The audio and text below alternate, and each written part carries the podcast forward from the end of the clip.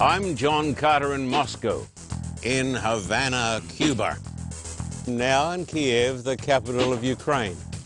I'm John Carter in Petra, right here in communist China, reporting from India. Hi, I'm John Carter in the Solomon Islands. I'm John Carter in Soweto, from El Salvador. I'm John Carter in Sydney, Australia. Join us with questions and answers with Pastor John Carter. Welcome today to the Carter Report. I'm John Carter and today we have a special session Q&A. You folks send in your Bible questions and I by the grace of God I answer them. Then we have a great television studio here in Southern California in beautiful Moorpark next to my hometown of Thousand Oaks. And uh, the questions come in from the live audience and also from around the world. And we're going to put up the address if you've got a Bible question, not a political question. We're not into politics here. We believe in Jesus. And we belong to one party here. I, I'm not afraid to tell people this. I'm not a Democrat. I'm an old time conservative. I'm not a Republican either. I am an independent. And I'm independent for Jesus. And I'm not going to ask any party to think for me. I'm not going to ask any church to think for me either, my friend. By the grace of God, I am going to think God's thoughts after Him, and my mind is going to be captive to the Word of God. So here we go with your questions. Luke 12, verse 10. What is the blasphemy against the Holy Spirit that'll not be forgiven? Okay, we've got to go through a lot of questions. Come over here to Luke uh, I'm sorry I'm going to go fast, but, you know, I got to get through this. Luke chapter 12 and verse 10, I want to get through it so I don't leave anybody out. Luke chapter 12 and verse 10, Jesus says, Anyone who speaks a word against the Son of Man, it'll be forgiven him. You can speak against Jesus, and if you confess and forsake it, God will forgive you. But to him who blasphemes against the Holy Spirit, it will not be forgiven. That's pretty, pretty solid stuff. You can sin against Jesus and you can be saved. You can sin against people in the world, you can be saved. You can commit any sin. Jesus said all types of sins are going to be forgiven. But if you sin against the Holy Spirit, you won't be saved. This is called the unpardonable sin. How does this work? The Holy Spirit is the third person of the Godhead. He is the active agent in the redemption of the soul. Say I come to a meeting like this, I turn on a certain television program, or else I'm reading the Holy Scriptures, and a voice starts to speak to my heart, and that voice convicts me of my sin. That's the Holy Spirit. The Holy Spirit is the third person of the Godhead who leads me to Christ and to salvation. Listen carefully. Because some of you folks here don't get this. A lot of folks go to church and they're really Pharisees because they've never been convicted of their need of a Savior. They're always criticizing other people. Have you met people like this? Always got a story to tell you about other people. They ought to listen to what the Spirit of God has to say to them because the Holy Spirit comes and convicts me of sin. You've heard of John Newton. He was the man who wrote Amazing Grace, the greatest hymn probably that's ever been written. He was a slave ship captain. You think of this. This man was involved in the selling of slaves, selling of flesh and blood human beings. But he came under the influence of a mighty preacher. He uh, the Wesley brothers, those men could preach. They had the Spirit of God in their souls. And as they preached the gospel, this man cried out, I am a great sinner, but Christ is a great Savior. Amen. That's written on his tombstone. Many of us here today, even some of you folks sitting here in this studio in Moorpark, maybe you've never had that experience where you say, I'm a great sinner. You know, I can tell you all the other sinners in the church, well, so can the Pharisees. We don't want to hear that. I'm a great sinner, But Christ is a great Savior. So he comes and talks to my heart. And when he talks to my heart the first time, I hear him like a trumpet sound. It's like a, a train, the Southern Aurora in Australia, roaring past your bedroom window. Wakes you up. Yeah, I hear it. Then I ought to do something about it. But if I keep saying no to God, and if I stifle the voice of the Holy Spirit, and if I get calluses on my soul, I will sin away the Holy Spirit. And that is the unpardonable sin. And I will lose all conviction, and I will be lost, and I'll be preaching and talking, and I won't care. Pretty serious stuff, this. Come over here to Ephesians chapter 4 and verse 30. I've seen people under the mighty conviction of the Holy Spirit of God. I've seen tens of thousands, hundreds of thousands come to Christ, and I've seen people, especially religious people, commit the unpardonable sin. Ephesians chapter 4 and verse 30 says, Do not grieve the Holy Spirit of God by whom you were sealed for the day of redemption. If I grieve the Holy Spirit, I will come to the place where I will have no conscience. I can break God's laws and I am lost and I really don't care. Like a man who kept a pet dove. He kept putting his hand out and putting a little bit of food for the dove. And as the dove kept coming, he'd pull his hand away. Dove would come. Pull his hand away. That's like the Holy Spirit. Pull your hand away. Keep pulling it away. Keep hardening your heart. And the time came when he put out his hand for one time, and the dove said no and flew away. And when that happens to a person, uh, he has committed the unpardonable sin. No conscience, no shame, no guilt. Uh, the great American evangelist Dwight Moody tells of a young man who attended his meetings and ran out of the meeting saying, Holy Ghost, leave me. Pretty dangerous. This young man was knocked over by a horse and dray in Chicago. Moody went along to his deathbed and uh, wanted to pray with him. And the young man said to him, Mr. Moody, I prayed that the Holy Spirit would lead me, and he has. I am lost, I am damned, and I don't care. Hmm.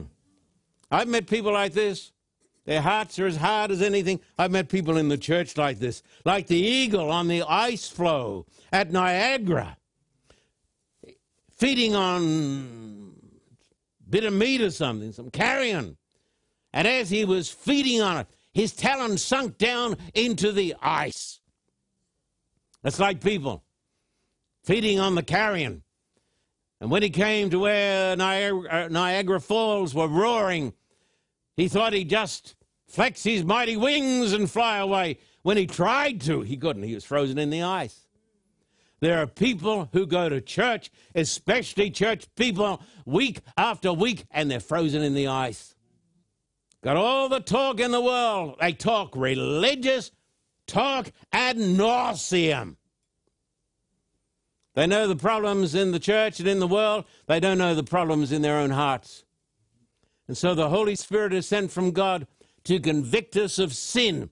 And when the Holy Spirit comes, we need to say, Yes, God, yes, God, yes, God, and do it now. That's why the Bible says, Do it now. The devil says, don't say no. The devil says, do it tomorrow. Don't say no. Do it tomorrow. Because tomorrow never comes. Question seven, going from last week, uh, last uh, sec- uh, segment. Vengeance and punishment. Is this God's strange act? Isaiah 28 21. Let me see if I can find it. Isaiah, or as they say in Australia, Isaiah. Isaiah 28, 21. Isaiah 28, 21. For the Lord will rise up as in Mount Perazim. He will be angry as in the valley of Gibeon, that he may do his work, his awesome work. In the KJV it says his strange work, and bring to pass his act, his unusual, his strange uh, act. And then the person says, Or are they destroyed by the brightness of his character and perfect love? Well, if you turn to Second Thessalonians chapter 1 and verses 7 and 8. But because I'm running out of time, I'm going to read this off the screen. And to give you who are troubled rest with us when the Lord Jesus is revealed from heaven with his mighty angels in flaming fire, taking vengeance. Oh, people say, no, no, no, God doesn't take vengeance. God hasn't got any wrath. Uh, those people just don't read the Bible. Taking vengeance on those who do not know God and on those who do not obey the gospel of our, of our Lord Jesus Christ. God comes as the judge, He doesn't come to save. The wicked, they've had their opportunity. And the Bible tells us they are destroyed. The glory that destroys the wicked immortalizes the saints. I had a man in Los Angeles who came to my church for years and never understood or appreciated one word that came out of my mouth because he'd been brought up in the church, but he was brain dead almost. He would say, Oh, I don't believe any of this. My God's a teddy bear. My God's a big loving teddy bear. I want you to know this God is not a teddy bear. He is the God of righteousness and holiness who gave his Son to die for our sins. Romans chapter 1 and verse 18 is a text that everybody ought to get into their heads, especially those who follow the Southern California heresy of the moral influence theory, which is one of the biggest heresies ever to come out of the pit of hell. Very popular in this place for the wrath of God. Oh, no, better take some scissors and chop that out. For the wrath of God is revealed from heaven against all ungodliness and unrighteousness of men who suppress the truth in unrighteousness. The Bible talks about the wrath of God. And there are hundreds of texts that talk about this. This is not some petulant little God who gets cranky. This is a mighty holy God who reacts against evil and unrighteousness and sinners who spit in his face. And when he comes back, he comes back to take vengeance. Now, I'm not going to turn up the text, but in Peter it says, For if God did not spare the angels that sinned. Oh, what do you mean? He didn't know. He cast out the angels. And then it says, if God didn't spare the angels, and if he didn't spare those in the days of Noah, but sent a flood. People say, no, that was all just happened by itself. Hey, well, why do you talk like this? Why don't you read the Bible? And then it says, if he didn't spare the people in Sodom and Gomorrah. This was the wrath of God. And then in Romans chapter 8, it says, I heard H.M.S. Richards preach a mighty sermon on this. I preached his sermon many times. People think it's a great sermon, but I got it from H.M.S. Richards. God didn't spare the angels. He didn't spare people in the flood. He didn't spare the Sodomites. He that spared not his own son. You know why he didn't spare his own son? because his own son took the curse of sin upon himself. You want to know what hell is? Look at the cross. You want to see the wrath of God? Look at the cross. I do not believe in the moral influence theory. I believe in the gospel of God, a holy God. So he didn't spare his own son because his own son took our sin upon himself and he tasted the wrath of God. That tells you how much he loves us and why we ought to run to Christ. Next question. Here it is. Do the wicked, I think it is. Let me see if I got it right. Yeah, I think so. Do the wicked, we had these on little bits of paper, but I you know, wrote them down here so I wouldn't lose them. Do the wicked agree with their judgment? Well, you should ask the wicked. Do the wicked. Okay, let me give you an answer if I can. Philippians 2, 10, and 11. And I'm going to read it off the screen. Philippians 2, uh, verses 10 and 11, so I can move along. That at the name of Jesus, every knee should bow of those in heaven and those on earth and those under the earth, and that every tongue should confess that Jesus Christ is Lord to the glory of God the Father. The, everybody's going to bow down. The righteous are going to bow down. The wicked are going to bow down. And the devil is going to bow down. And the evil angels are going to bow down. And they're going to bow down because they know that they're wrong and God is just. Nobody's going to doubt the justice of God. And Revelation 15:4 is a good text. Revelation 15:4, who shall not fear you, O Lord, and glorify your name, for you alone are holy, for all nations shall come and worship before you. Now look at this. For your judgments have been uh, manifested. When this show is finished, the great controversy between Christ and Satan People wonder why doesn't God come? Because, in a sense, in Romans 3, it says that God is on trial. It says that. Romans chapter 3 says God is on trial, and his own works will vindicate him as the works of Satan and sinners will condemn themselves. That's why they can't go to heaven, because they wouldn't want to be there. And so I think there'll be no doubt about it. Everybody will say, Just and true are your ways. There'll be no people there making silly, smart little speeches. Next question. I'm trying to hear your take on why other people beside our church will be saved. Well, imagine that. Now, let me go any further. I can't understand how a person in this church could ever say that when they claimed that Ellen White was a prophet, and she said the vast majority of people who are true Christians are found in the Roman Catholic Church and the Protestant churches. Oh, but oh no, we're the only ones. Isn't it funny that we like to read those things that make us feel more righteous? That's the old sin of self righteousness. That's the worst of all sins. And then I'll read the rest because I like it. I really enjoy your ministry. you tell it like it is. No sugar coatings. Oh, goodness. Nobody's ever said that before. Now look at Revelation chapter 7 and verse 9. Turn to this text. I know I'm going fast, but you folks are smart. Revelation chapter, we have a very great audience.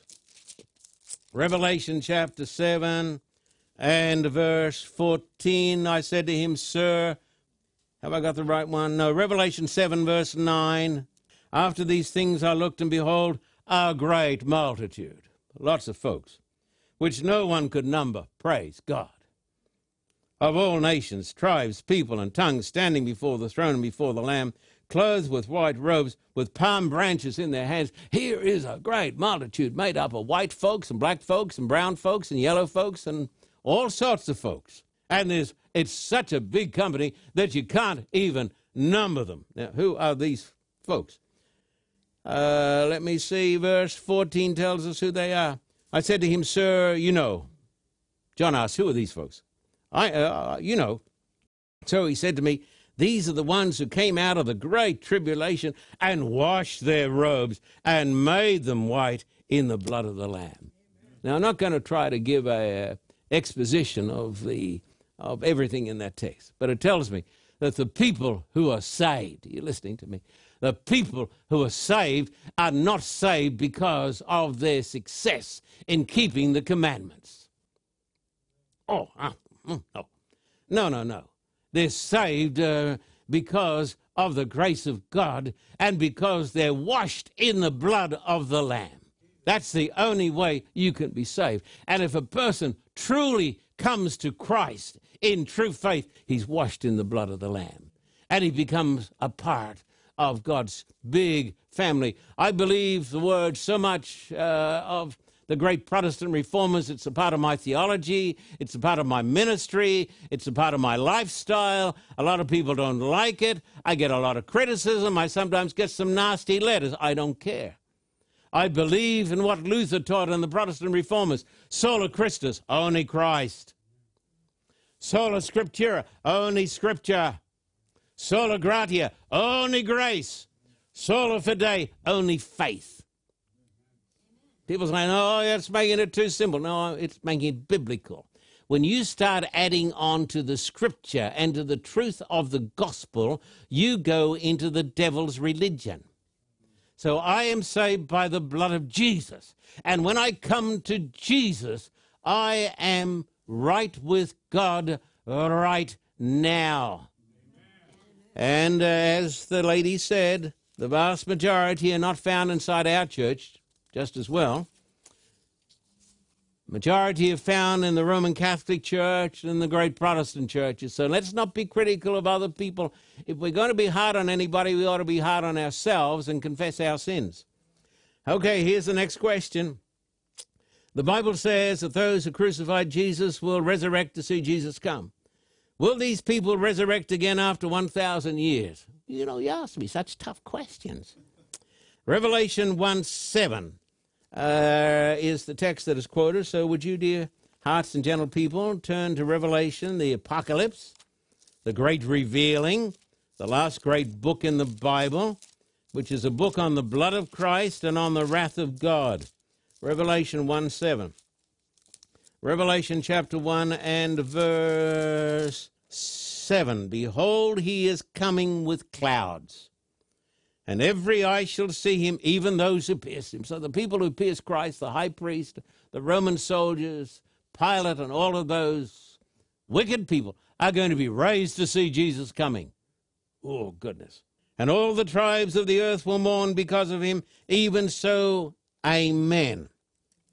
Now, I don't have time to give an exegesis on this, but the Bible teaches in Revelation chapter 20 that everybody, everybody outside of Christ is going to be raised after the millennium. This is our chart magnum opus. This is our crowning glory chart. so when Jesus comes, it's the first resurrection. The righteous are uh, raised. Christ returns. The translation of the saints. The earth is depopulated during the millennium. There's a whole talk on this. You can write in for it. And then the Bible says the rest of the dead did not live again until the thousand years were finished. There comes so if you don't come up here, you're going to come up here. I don't care who you are. If you don't come up in the first, you're going to come up in the second. And the Bible says these wicked people are raised for their judgment, the executive judgment, and the fire falls. And so I believe that they'll be raised to see Christ come and then they'll be raised after the millennium. All of this is pretty serious stuff. These great prophecies and these great truths are in the Bible so that we will wake out of our spiritual lethargy and we will run in faith and in haste to Christ. That's why I do the work I do. Next question. What is the significance of all the emphasis on blood? Is it a simple symbol of life? Yes. The life is in the blood, the Bible says. The blood is the symbol of life. Jesus shed his blood, he gave his life for us. So when it says that Christ gave his blood, it means that Christ gave his life. And he gave his life on the cross when he bore the wrath of God, when all our sins were laid upon him. After the millennium, if you are not in Christ, then you're going to bear your own sin and you will taste hell. That is the teaching of the Word of God. Now, let me come to uh, the last question that we're going to deal with today, and I'll have to go at 3,000 miles an hour. I've heard that there is no eternal burning hell with sinners being tortured forever. Then what is the biblical meaning of death, hell, and Hades? Listen fast. Hell is a place of burning Gehenna, Hades simply means the grave. I want you to notice Jude chapter, uh, chapter 1, it's only one chapter, and verse 7. Look at this. As Sodom and Gomorrah and the cities around them in similar manner to these, having given themselves over to sexual immorality and gone after strange flesh, are set forth as an example, suffering the vengeance, look at it, of eternal fire. Sodom and Gomorrah suffer the vengeance of eternal fire. I have been with my television crew and with Beverly. Beverly and I were about the first people to go there. We have felt the bits of human bone. We have felt the ashes. We did a TV show on this.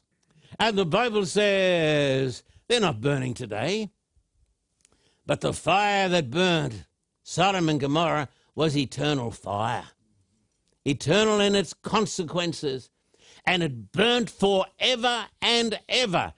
The Bible says that Jonah was in the belly of the whale or the fish forever. in the book of Jonah, it says he was there forever. But then we're told in other places uh, he was there for three days and for three nights. Listen to me. And if you can get, God is not a terrorist. Some people have a God who's a terrorist. He tortures people. He's going to work a miracle and people, keep people alive for billions of years so he can torture them. Ingersoll said, If that's God, I hate him because he's the devil. I think people have grossly misunderstood these statements. Even the great evangelist Billy Graham, who taught eternal hellfire in the last years, said, I can't believe it. It's not taught in the Bible. It's based upon a misunderstanding of the text. So I believe what's going to happen is that the wicked are going to be consumed with fire. And then God is going to have a clean universe, and it's going to be the home of God's people and the fire will go out. That to me sounds like a loving and a reasonable and a just God. Now, if you've got more questions, the next time we're going to deal with those questions because I didn't get through them all today, but I will try next week. Please write to me. And until next time, thank you for tuning our way and may God bless you. In this series, John Carter will provide the answers to life's most interesting questions. Seven great signs of the apocalypse. If the dead are unconscious, who are the beings that pretend to be the dead? Is there such a person as the devil? What is the essence of Antichrist?